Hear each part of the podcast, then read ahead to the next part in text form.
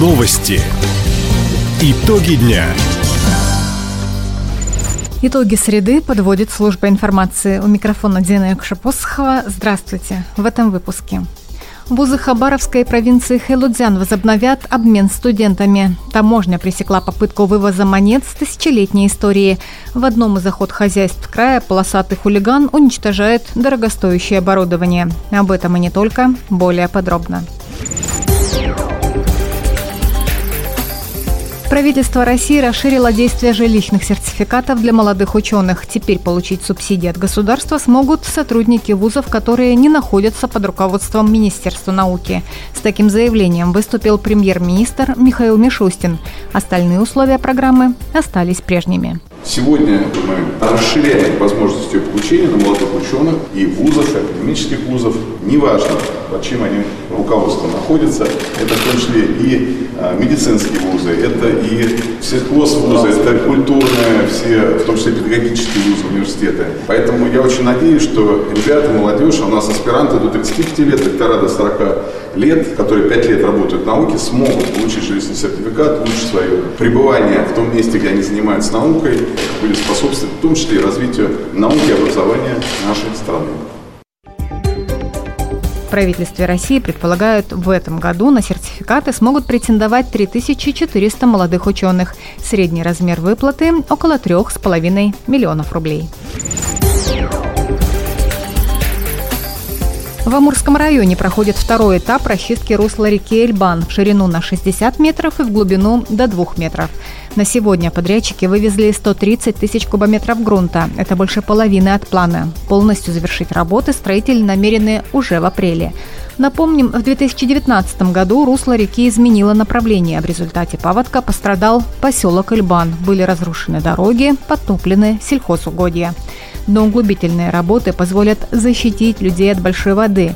В ближайшие два года власти региона планируют расчистить русло восьми рек в Амурском районе, Хабаровске и Комсомольске. Будущий межвузовский кампус в Краевом центре будет сотрудничать с университетами Поднебесной. Для этого создадут российско-китайскую рабочую группу. Направление ее работы накануне обсудили зампред по социальным вопросам Евгений Никонов и генеральный консул Китая в Хабаровске Сяоян Дзян. В планах совместные научные проекты и программы обучения, обмен студентами и преподавателями. Господин Сяо Ян Цзян выразил уверенность, что кампус позволит местным вузам стать более конкурентоспособными не только в России, но и на всем ближнем зарубежье. Межвузовский кампус начнут строить в Хабаровске уже в этом году.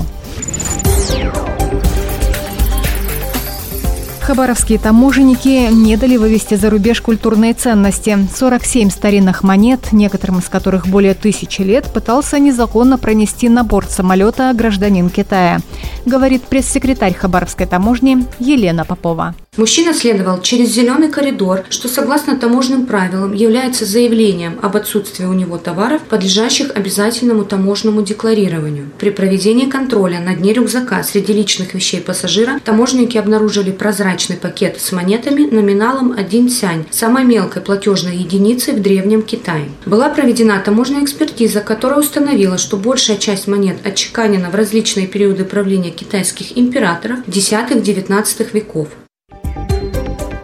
За недекларирование и нарушение правил вывоза товаров мужчине назначен штраф. Елена Попова напомнила, для перемещения культурных ценностей за рубеж у пассажира должны быть таможенная декларация и разрешение от Федерального Министерства культуры.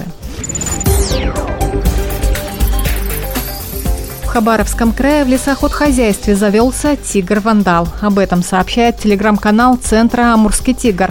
На счету полосатого хищника уже три фотоловушки. Две он разломал на месте, третью унес с собой.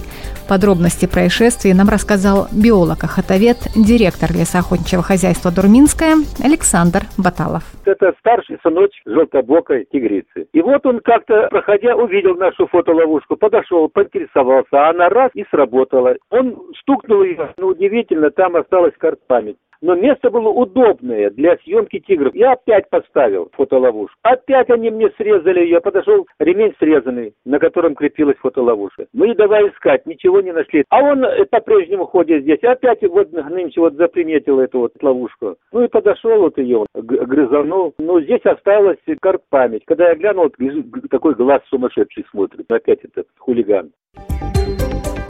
Несмотря на то, что фотоловушки оборудование дорогое, зла на тигра-хулигана охотовед не держит. Говорит, издержки производства. Хабаровский «Амур» на встрече с Ярославским «Локомотивом» заработал одно очко. Накануне в гостях «Тигры» уступили железнодорожникам 2-1. Решающий гол хозяева арены забросили уже в овертайме. Тем не менее, главный тренер хабаровчан Вадим Япончинцев нашел, за что похвалить свою команду. Хотели, да, сегодня выиграть, взять как минимум, да, хотя бы очко забили хороший гол в большинстве. К сожалению, да, 7 секунд не дотерпели в овертайм. До булитов, можно так сказать, такая, да, можно сказать, ошибка, которая привела к сегодня проигрыш. Ну, а так все равно по самодаче, по содержанию игры второй, третий период я, наверное, похвалил сегодня свою команду.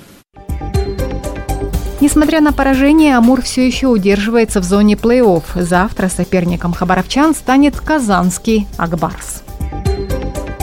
Таковы итоги среды.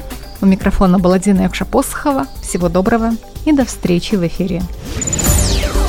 Радио «Восток России». Телефон службы новостей 420282.